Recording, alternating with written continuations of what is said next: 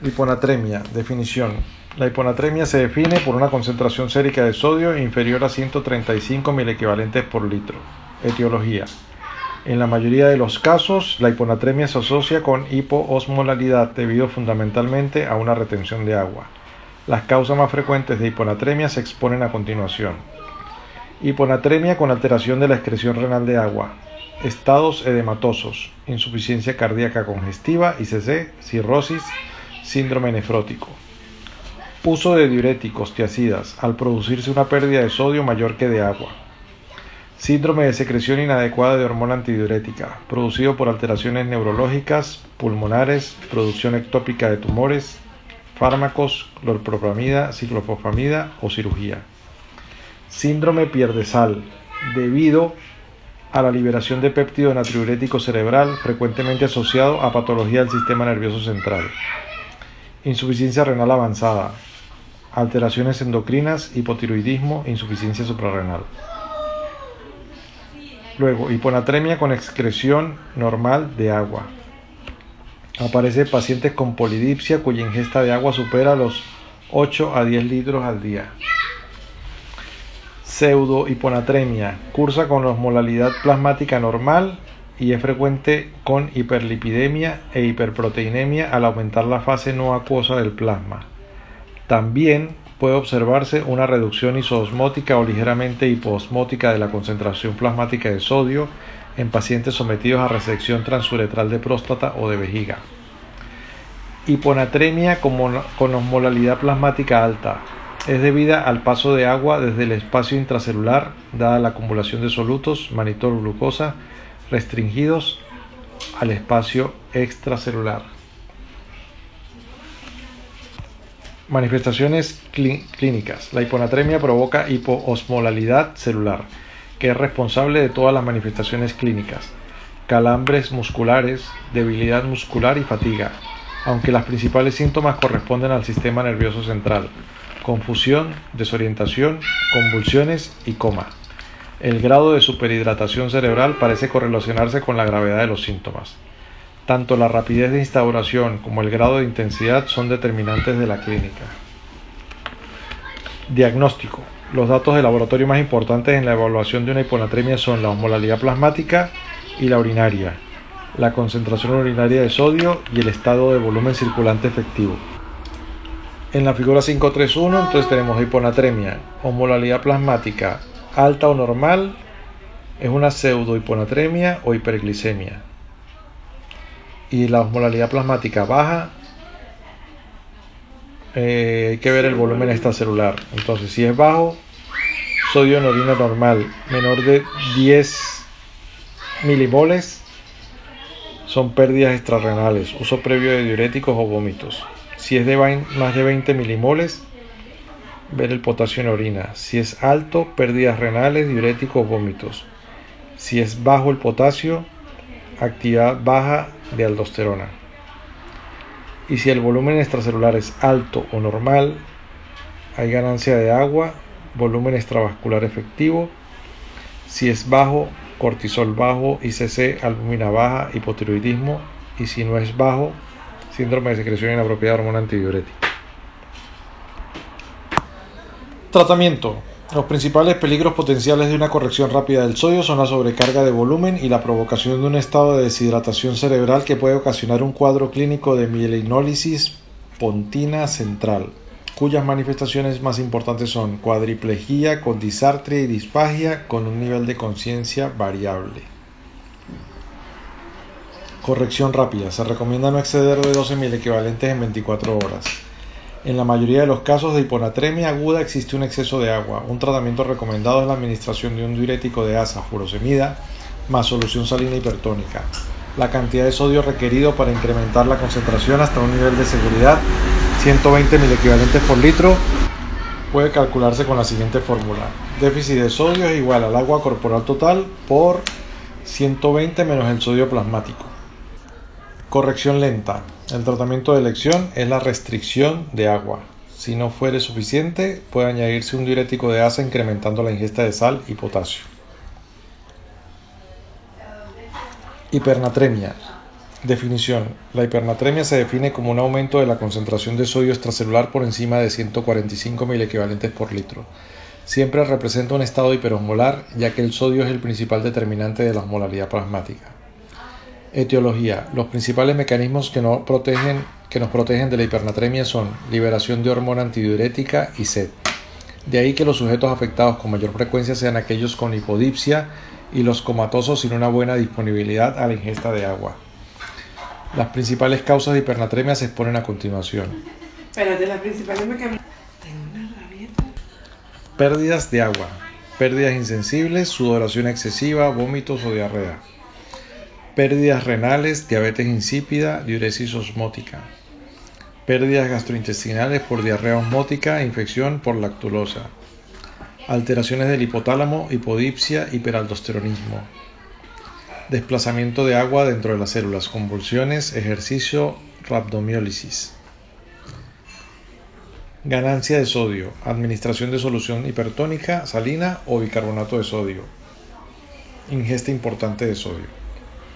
Manifestaciones clínicas. Los signos y síntomas más comunes se deben a una disfunción del sistema nervioso central, letargia, rigidez, hiperreflexia, convulsiones y coma. La gravedad de los síntomas depende de la rapidez de su instauración. Si el cuadro ha sido progresivo, el paciente puede estar asintomático con cifras de hasta 170 mil equivalentes por litro. En los casos de instauración brusca se produce una intensa deshidratación celular. Diagnóstico. Puede ser realizado por la determinación de la osmolalidad y el volumen urinarios y su respuesta a la hormona antidiurética. Figura 5.32.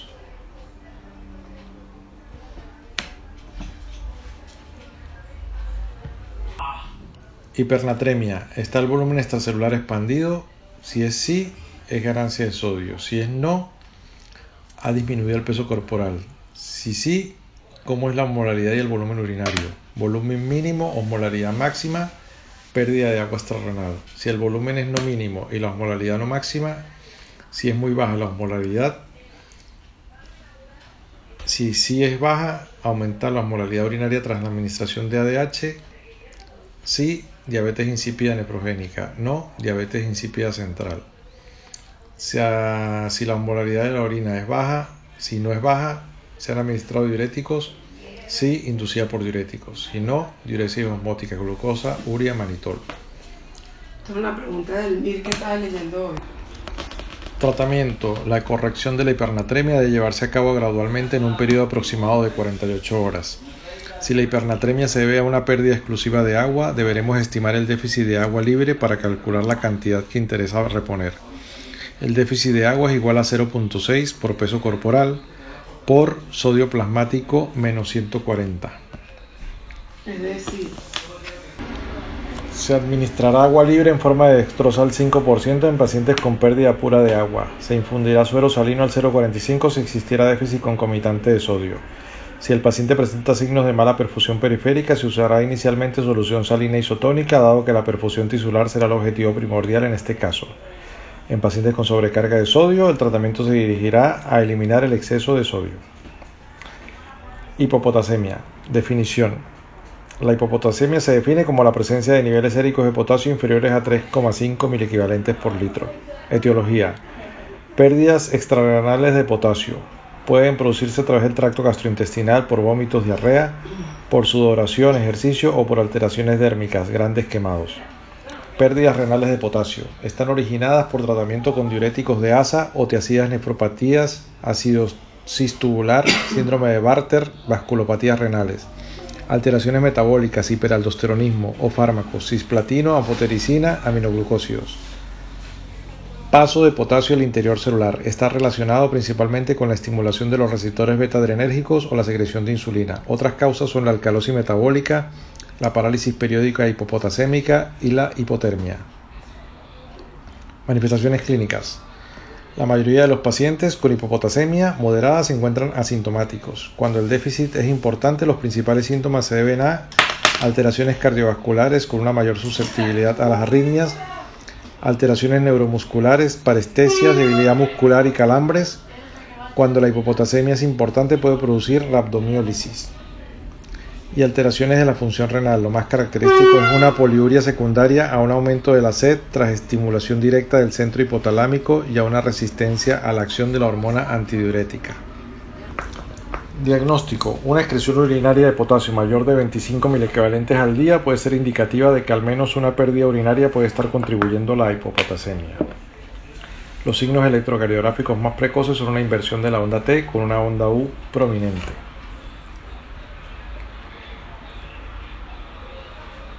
Hipopotasemia. ¿Presenta riesgo vital? Sí. Tratamiento. No. ¿Es excesiva la tasa de excreción de potasio? Sí. ¿Por qué? Porque el potasio en orina es alto, entonces aldosterona alta y no mediado por aldosterona.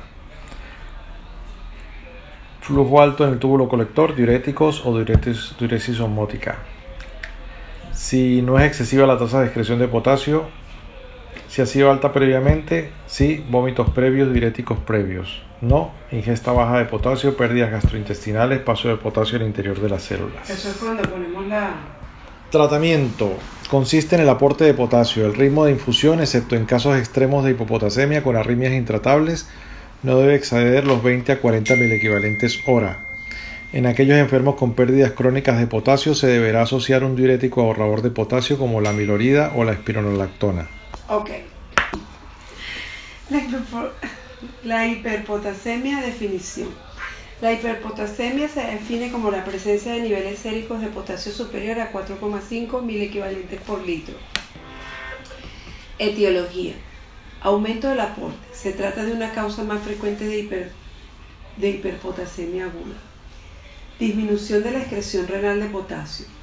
Una hiperpotasemia grave casi siempre está asociada a neuropatías, fallo renal anúrico, hipoaldosteronismo o acidosis tubular renal. Las alteraciones en la distribución de potasio.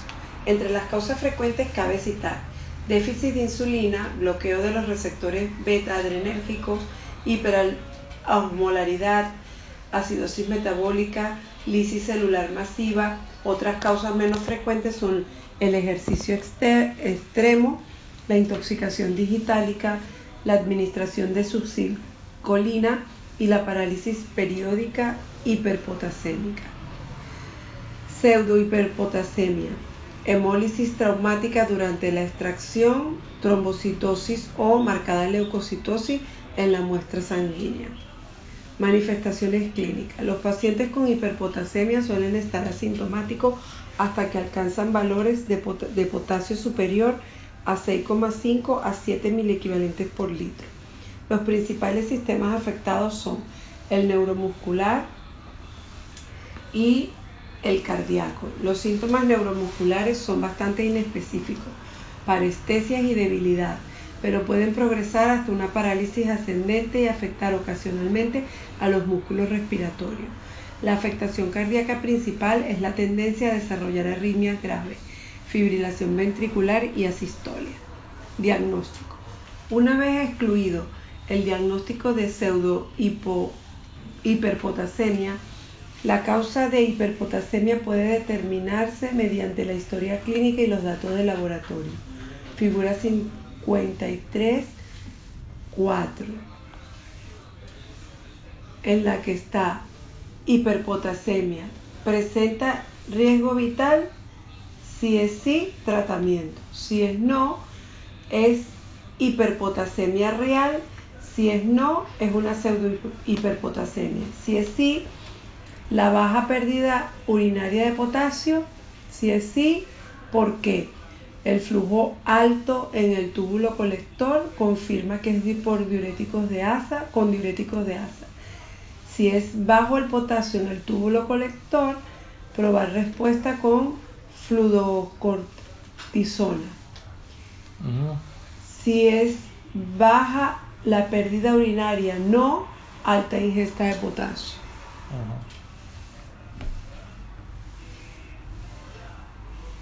Electrocardiográficos comienzan con la aparición de la onda T picuda, posteriormente aparece un progresivo alargamiento del intervalo PR, un ensanchamiento del complejo QRS y finalmente pueden desembocar en una fibrilación ventricular y asistolia.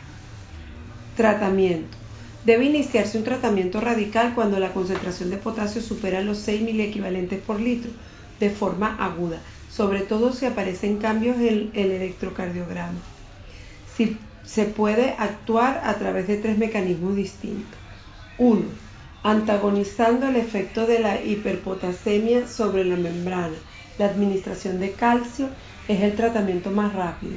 Sin embargo, la concentración plasmática de potasio no varía y sus efectos persisten solo una hora o menos, por lo que se debe, deben adaptarse otras medidas concomitantes. La dosis utilizada suele ser de 10 mililitros de gluconato cálcico al 10%, que puede repetirse en 5 minutos. 2. Pasando el potasio al interior de las células mediante la glucosa, con o sin insulina o bicarbonato sódico. 3 aumentando la pérdida de potasio mediante diuréticos de asa o tiacidas, resinas intercambiadoras de cationes, hemodiálisis o diálisis peritoneal.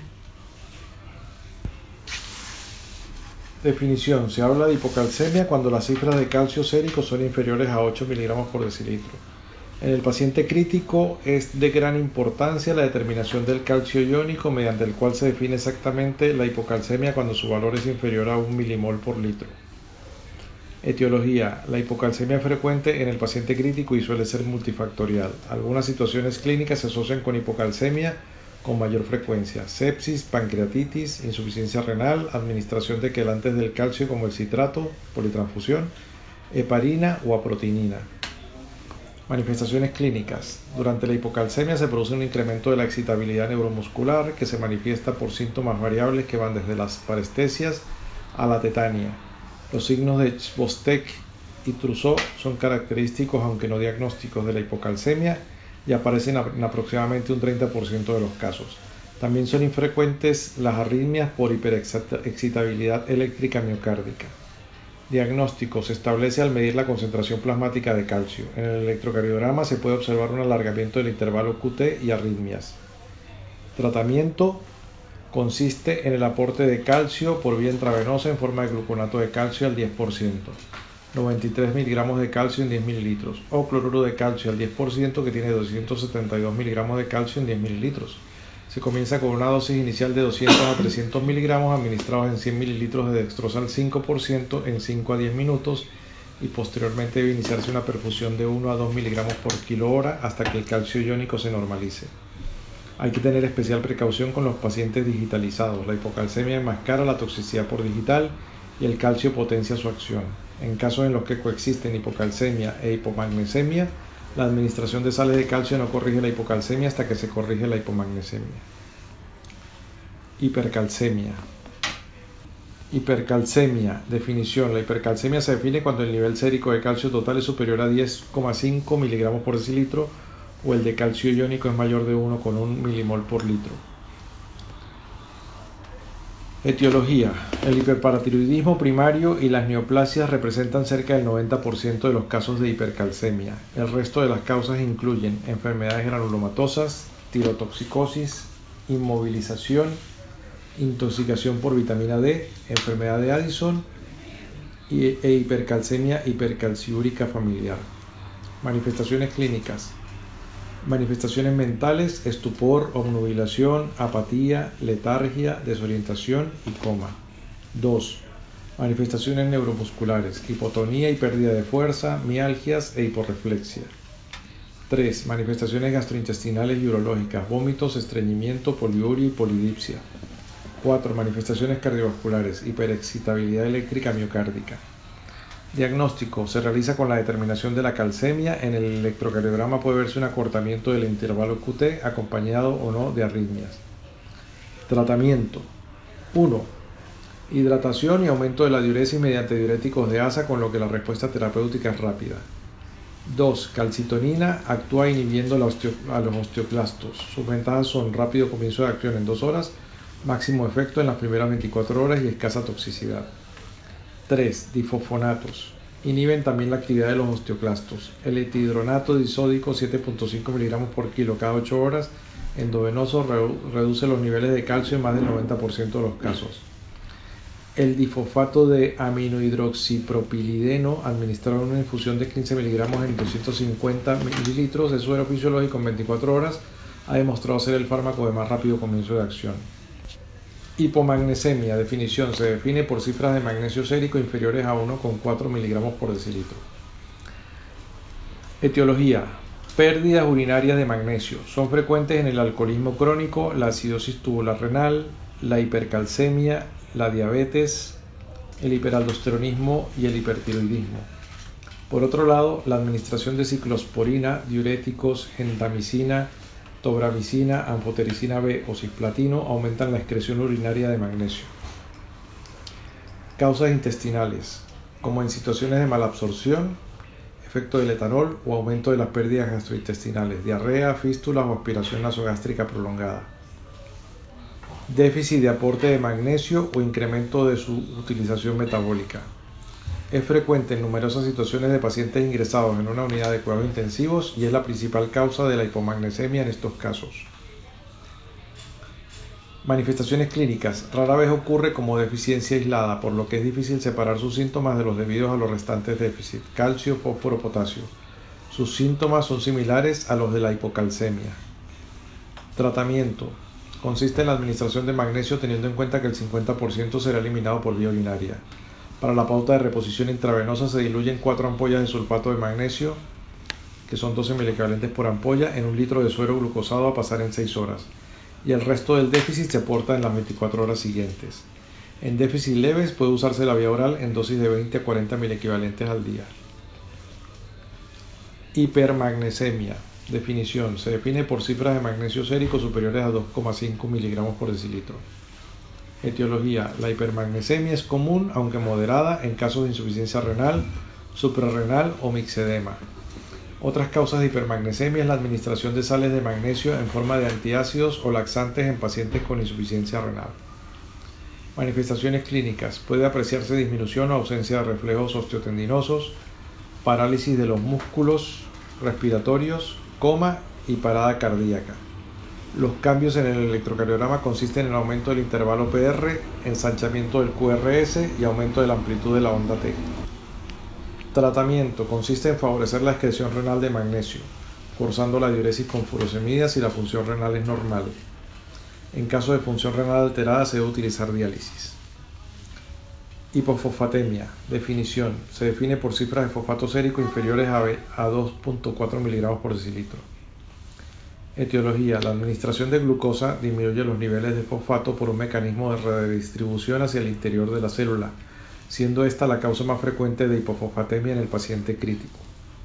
Una depresión de fosfato rara vez se debe a una ingesta inadecuada, aunque se ha observado en pacientes gravemente desnutridos o en alcohólicos.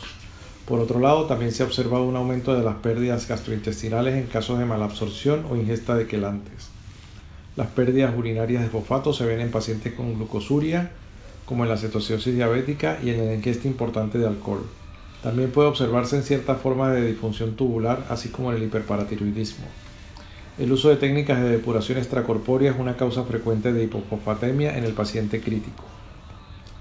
Manifestaciones clínicas, los síntomas son bastante inespecíficos. Una hipofosfatemia grave, menos de 1.5 miligramos, puede afectar el transporte de oxígeno tisular a través del 2,3-difosfoglicerato y producir una importante debilidad muscular, incluso parálisis, alteración neurológica hasta coma y cardíaca de bajo gasto. Tratamiento. La hipofosfatemia grave requiere tratamiento parenteral con reposición rápida de 0,10 a 0,16 milimoles por kilo a pasar en 6 horas. La hipofosfatemia moderada puede tratarse con reposición lenta 0.05 milimoles por kilo en 24 horas. Es necesario monitorizar siempre la calcemia para evitar su descenso. Se define la hiperfosfatemia se define por cifras de fosfato sérico superiores a 5 miligramos. Es infrecuente en pacientes críticos.